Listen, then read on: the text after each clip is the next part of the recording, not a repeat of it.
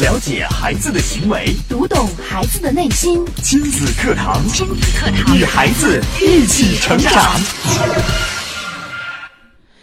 当看到了女儿的压抑，让她痛到了心里，她开始了反思，她要做出改变。终于遇到了亲子课堂，让她开始了人生的蜕变。父母改变一小步，孩子改变一大步，在她的家里得到了验证。女儿的改变，同时也成就了父母。亲子课堂今日关注：父母挑剔、训斥、指责对孩子的伤害。主讲嘉宾：亲子教育专家、心理资本开发专家郝大鹏老师。欢迎关注收听。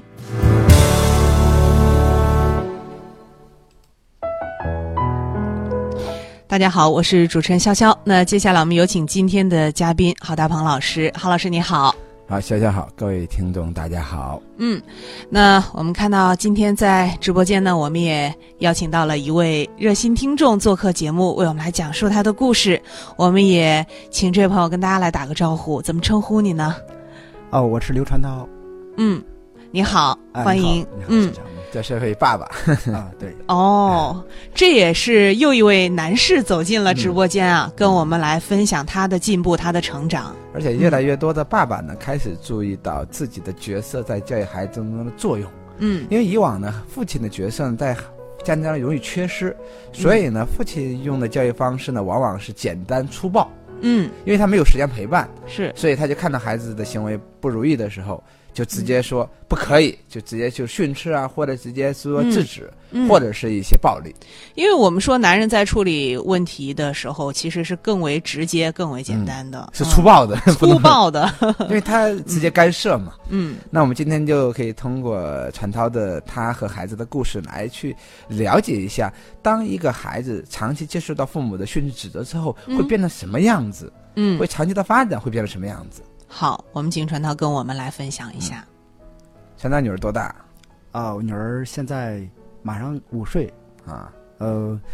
在这个养育孩子就是这个过程中，就是我们一直在夫妻俩在做一个小事业嘛，也就是嗯没有过多的时间去关注我的孩子，嗯也没有真正的去给孩子自由的空间，嗯，呃，就是每天就是基本上都是在家里面困着，以嗯至于养成了到三四岁的时候，看到女儿就是不愿意外出去玩，就是嗯第一不愿意外出，对，哦嗯变成了宅女一样。嗯，嗯，四四岁都变成三四岁就是宅女了，宅女了，对还有什么？她给我的感觉就是那样，嗯就是突然看到就是女儿的这种状况，嗯，呃，跟小朋友不敢去玩儿，不愿意出去，小朋友就玩儿。对，嗯在幼儿园里总是说，呃，爸爸，我不想去幼儿园，学校的小朋友都不跟我玩儿，嗯嗯嗯，当说到这些的东西的时候，我还还不能认认知到是我们父母的 问题，他觉得你这个人际关系不行，你啊、对对，我还一直跟他说你要怎么怎么地，你要这样做还是那样做，还要教育他，嗯要对跟小朋友玩儿，要主动。嗯啊、一直在说这些东西，但是这个结果呢，没有什么结果，女儿还是那样，嗯，就是一直，呃，畏畏缩缩的，胆子特别小，啊在家里胆小，嗯，在家里面，如果说你让她在一个房间，你待一秒钟，她立马都喊，大喊大叫啊，妈妈爸爸，你赶紧过来呀、啊我我害怕，嗯就哎是你这你感们觉你们见过这种孩子没？就自己不能独处的，一离开父母说赶紧一秒钟就赶紧妈妈妈赶紧过来，那还确实是挺严重的。就是一般，我觉得孩子在玩的时候，应该是不可以太喜欢父对母他在可旁边干涉对的。他喜欢自己独立的对玩呀、儿。喜欢自己玩，想怎么玩怎么玩。但这个孩子呢，就是说那不能离开父母，你嗯你一会儿都不行，一秒钟都不行，嗯你，必须赶紧过来。而且他不愿意去出出门儿，不愿愿意意给小跟别，人玩小儿，呃而且不愿意去上幼儿园，因为什么呢？嗯幼儿园孩子不跟我玩儿，我光嗯被欺负啊，或者怎么样之类的。那嗯到底那为什么会这样子呢？嗯，在这之前真的不知道是我们做父母的，呃，过错，就是我们平常就是说老是训他，嗯说他，批评他，呃，老是他吃东西的时候挑这挑那，这对他总是挑剔，嗯，嗯，很多时候就进进行指责，嗯甚至他哭的时候，或者说闹什么东西的时候，有有有两次我还动怎么手揍他了， 所以说三四岁的孩子可以揍啊， 这这是做爸爸的，嗯哎，因为他无奈嘛，因为他他控制不了孩子的 情绪。对嗯，控制不了孩子，也控制不了自己的情绪，不得已做这些伤害女儿的事儿。其实现在想来，真的很很自责，很但是难你受。但是你怎么就就就反省了呢？ 很奇怪，啊就是你本来对呀、你要是有出现了问题，那你们不觉得是自己的问题啊？那怎么突然就觉得有机会去反省？是发生了什么事情吗？嗯，就是就是有一天在将近四岁的时候，我女儿就说，都上幼儿园中班了，嗯别的小朋友都那么快乐、嗯阳光，我嗯，玩起来都那么 happy，、嗨，嗯就是看到我女儿总是那么闷闷不乐的，而特别有一次在家里面，那是自己的家里面，嗯嗯桌子上有几个糖，她拿起了糖，她她不敢去剥着吃，然后她抬头就看着我，嗯我突然就感觉到她在看我，就是嗯，能不能吃着看眼光？哦，就就那一瞬间，我突然感觉心里恨非常痛。我说这是我的孩子，他在自己家都变成这样，我我作为父母，难道就想要这样的孩子、这样的女儿呈现这样的状态吗？就说在家里面都没有一个自自主的一个权利啊，嗯没有主动，嗯就是老是说通想通过父母的肯定或者说鼓励来做一些东西，真的让自己心痛。当这个场景，哦，让当时真真的想让自己哭的感觉，那种心嗯痛，现在你想想也你是嗯大家应该想象那个场景啊，那个孩子拿拿着起一个糖，糖然后正想吃的时候，抬头嗯看父母那个眼神，嗯，是一种祈求，嗯一种可不可以吃，不安，是一种不安。所以要追求确定，那嗯就是那种眼神呢。我觉得嗯可能对一个父亲来说，那可能很痛。那那这个可能就这个眼神让让你去嘖反省，诶难道这是你想要的孩子吗？嗯难道你就希望孩子被动，然后没有主见，然后干什么就要请教你，都要跟你要得到你的指令是才可以做？因为其实这个妞在很多那别人看来，这个很听话啊，很懂事儿。你看糖对呀、自己不吃，问我爸，问我妈能不能吃，能吃我也吃。这绝对是一个听话乖巧的孩子。对呀、听话乖巧，但是他不快乐呀，但是不是阳光啊，没有我了想自由你一啊，定是从女儿的眼中读取到了什么？读取到了什么。你读取到了什么？对，确实读取到这个女儿的特别压抑，她就是嗯压没有抑，压三抑嗯四岁的那种对压抑，没有没有自己的主见，就是说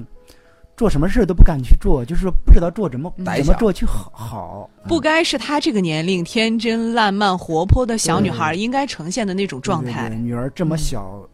在这个童年时光里面，嗯 她都受到这样的感觉，就是说，，嗯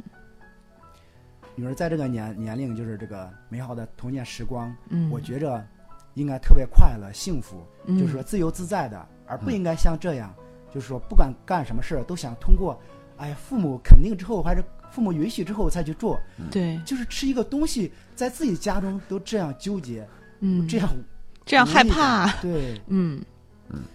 那呃，那你怎么说的呢？那孩子想看着糖，你怎么说？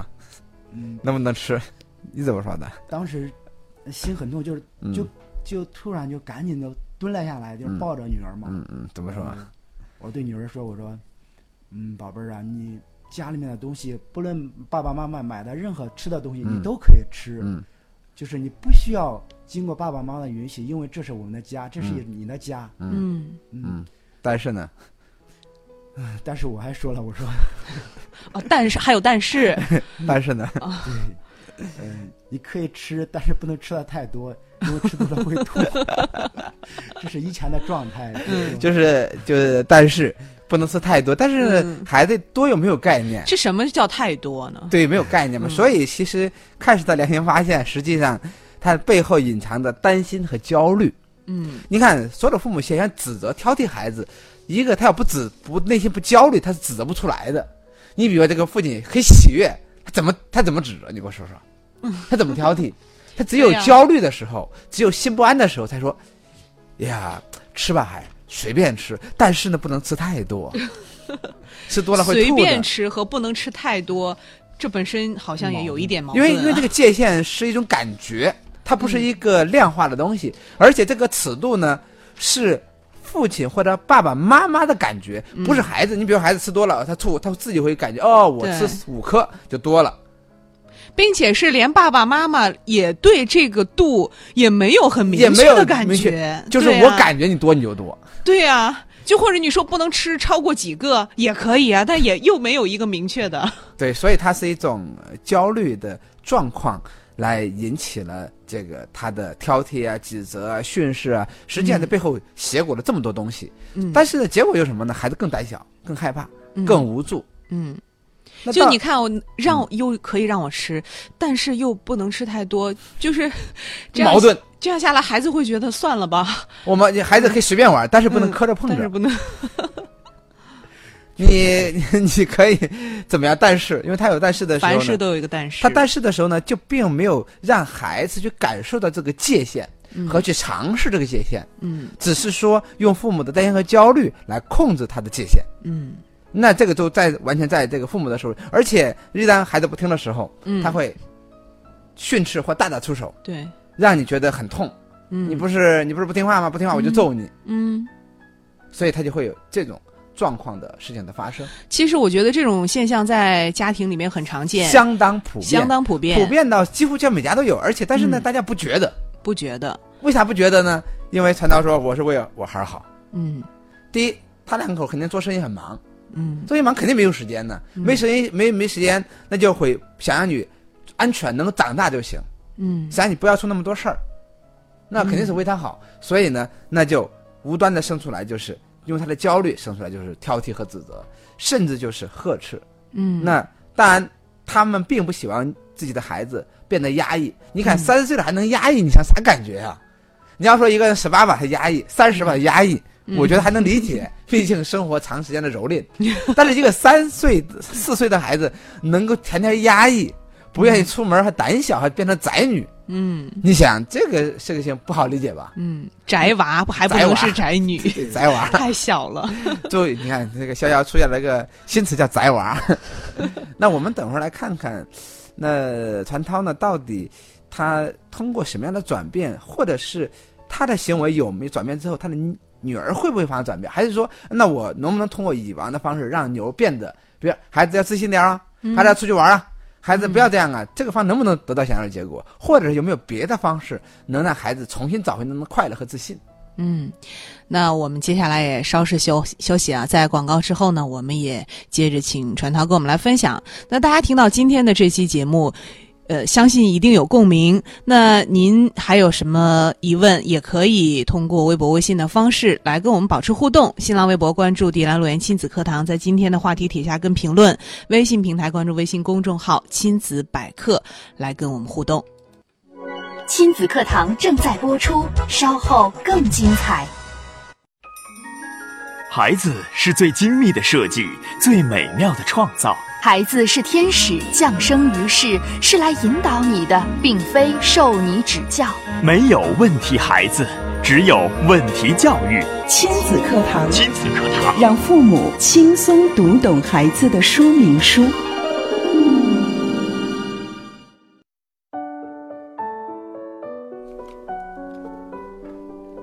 好，欢迎大家继续回到亲子课堂的直播当中。那今天呢，我们邀请到郝大鹏老师带来的这一期话题啊，父母的挑剔、训斥、指责对孩子的伤害。那刚刚呢，我们的热心听众传涛也跟大家分享了他的故事，就是他对。五岁的女儿在以往的生活当中，采取的是简单粗暴的挑剔、训斥、指责，以至于女儿小小年龄已经出现了这个压抑，不愿意跟别人交流，呃，变成了一个宅娃。那接下来我们也继续听听传涛的分享。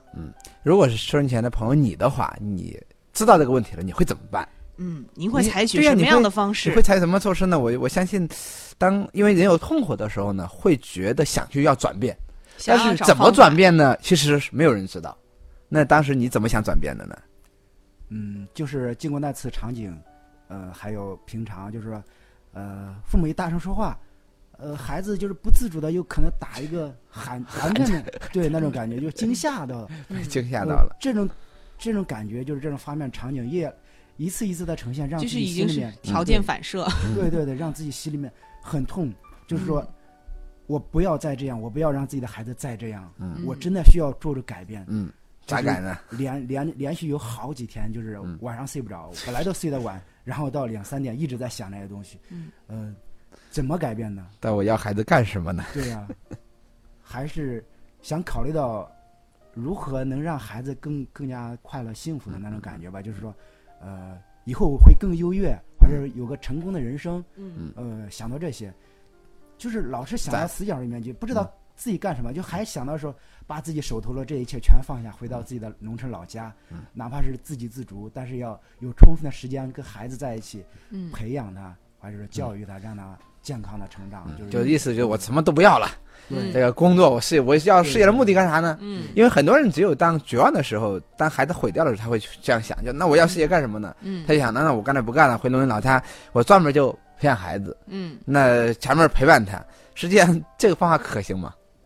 小小觉得可行吗？就是我觉得大家总是把这个事业和孩子好像觉得联是系，到一起，好像觉得是两个是二者不不可融能兼得的，好像不是一个融合的矛盾一样，觉得那要不要我要事业，我就不管孩儿了；嗯要么我管孩儿，我事业不要了，我呃回农村，我们那渗透陪伴孩子就行了。甚至很多父母会良心发现，那我嗯再也不去工作了，我去陪孩儿。嗯但是你想，你没有钱，你陪凭啥陪孩儿呢？ 难道孩子就需要你天天陪他在一起吗？嗯，一个不快乐的父亲，一个没有梦想的父亲，一个没有未来的父亲，那他需要父亲干什么？你是怎么陪伴呢？是跟孩子在一起继续的挑剔、指责、训斥他吗？对他要这种父亲也没有意义啊。所以，即使我们回回到了农村，即使过上一种轻松简单的生活，但是我们的孩子未必能够真正快乐幸福起来。但但只是一个假设，因为他觉得这条路行不通，嗯我要走一个极端的相反的路。嗯所以这这些呢，都会呃对孩子呢造成更严重的伤害。是。因为我们说选择的这条路其实也是行不通的，对、呀、肯定是死角嘛，怎么办？对？每天晚上是这样想，但是醒来之后还得不得不继续自己的这个 这个事 业。因为因为生存的压力，对，嗯，呃，感觉我自己人生是这个压力都特别大，就是说，嗯，如果说你敢回去，那有可能这个生活忽然又转型成另一个阶， 对呀、你的妞以后跟你一样，再从从农村回到城市开始打拼，就是不想让他来重复嗯父母这一代就是做的这些努力，嗯，想让他就是说能在我们的基础上，哎，走得更高更远一点， 嗯，但是就是找不到方法，嗯，就是一直在苦恼，嗯，在苦苦的寻找这能解决这些问题的方法。老是突然就想到，就是在古时候那种，呃，是老师的传道授业解惑的那种感觉，啊哇找老，师，我非常渴望那些 东西，嗯就是在有人心里指导，指导。对嗯。但是想一想过往的人生，没有人真正的给自己指点一二，嗯真的特别教育孩子方面，更很少有人给你指导。对嗯，别人说的东西，有的包括过来人，他说我比你还烦恼呢，我还是都回过了，还给你指导。确实这样。嗯呃当有一次，嗯，在我女儿的幼儿园有一个公开课吧，嗯呃就是类似亲子课堂，就是、嗯呃，来听到这些东西，哇，当时很兴奋的感觉，哇，跟自己同频共振的感觉，我终于找到了自己想要的东西。嗯当时真是课还没结束，立马就冲过去，就是跟老师沟通，就是说嗯如何能、如何能学到更多的就是关于这方面的知识东西， 就就像一个人在沙漠里快渴死了，终于有一瓢水。 有那种感觉，那种冲动，那种激动， 哇于是就开始你的学习的生涯，就说嗯当以以前无知带来给孩子带来很伤害，当你开始去选择去学习的时候，那你我们暂时不说你怎么学习的啊，就是那你觉得学习之后，你通过一点点的上课啊，通过学习啊，你觉得你有什么变化，嗯，或者是通过你经历了什么样的心路历程？通过这样的学习，包括这个听这个亲子课堂，嗯让我心里面慢慢的不是那么焦虑了，对，就是第一点啊，大家记着啊，首先它解决的是焦虑的嗯自问己题，不焦虑，自己的不焦虑，嗯对自己的心慢慢的平静下来，嗯，就是说在这个过程中，自己慢慢的对孩子也不是那么要求过多了，就是说嗯学会了，就是在亲子课堂学会那种，嗯就，比是如说等对待孩子，嗯，呃，让闭嘴先 闭嘴，自己不知道干什么了闭嘴，然后你就静静的看着，就是守护着孩子就行。嗯呃，在这个过程中一个多月的时间，我孩子真的变化很大，就是哦我、我只是简单的做到这些，就是第一，你看做几个啊，不焦虑，先是就是我听了嗯自己不焦课虑，起码我知道问题在我身上，我就不我就开始慢慢的对。放弃或者是减取焦虑和变平静。嗯第二呢，就是我也不知道怎么教育孩子，但是我闭嘴，嗯，既然我不知道怎么教，我宁愿就不教，不教，嗯，我就至少我闭嘴的时候，我就把挑剔指责给闭上了。对因为你要不然的话，之前虽然不知道怎么教，但是你一张嘴就是，你怎么又没有做好啊？对，嗯实际上他做了这两件事儿，就是一个是不焦虑，第二呢就是闭嘴，不再去，不要去干坏事了。嗯，那妞有没有变化呢？我妞，我感觉我妞真的很有灵性，就嗯是什么也没有说，什么也没有去过多的做，嗯就是我我的女儿就是现在都是变成主动，嗯，然后主说动，话现在越来越大声，嗯就是敢给你提意见，嗯敢跟你说自己的想法。嗯敢表达。对，嗯在幼儿园里，他这这一个多月来，他没有再说啊，小朋友没有跟我一块儿玩儿，就是什么有人怎么我了，没有再说这些东西。我每天去接他的时候，他真是很很愉快的跟小朋友一块儿在玩儿，就嗯不管什不管什么样的男孩儿女孩儿，他就敢上去，嘿，打个招呼，拍拍别人，嗯挠挠别人，就是说，嗯嗯哎，大家一块儿玩儿，互动那种感觉，嗯哎，自己心里真的很很喜悦，很高兴，自己就简单的一个改变，能让孩子做到这些，嗯真的是让自己很喜悦。就是说我更坚定，这个亲子课堂这一块儿真的需要我们每一个父母都需要学习，就是他带给我的喜悦是无法用金钱所能代替的。嗯嗯，还有什么变化？妞对，这这是一方面，就是说哎以前不是说不起床嘛，现在不是起早起，呃，有的时候六点半都起了。哦呃，反正七点之前起的非常多，就是在七点半、一般都准备好去幼儿园了，嗯呃，一般八点之前全部都到校的，就是嗯在这段时间从来没有迟到过以。前老是迟到老不是迟起到啊床，对，因为上课迟到。嗯，现那在现在自己睡还是现在就是说，而且成功的分房间分床了，没有说哦他天天说啊妈妈我不敢在这儿睡啊，他没有在在这样以前说可是以前可是一秒钟都不呃行啊，对，真的我我和我爱人真的也非常的吃惊惊讶，就是嗯孩子就突然就做到这些了，对呀、呀。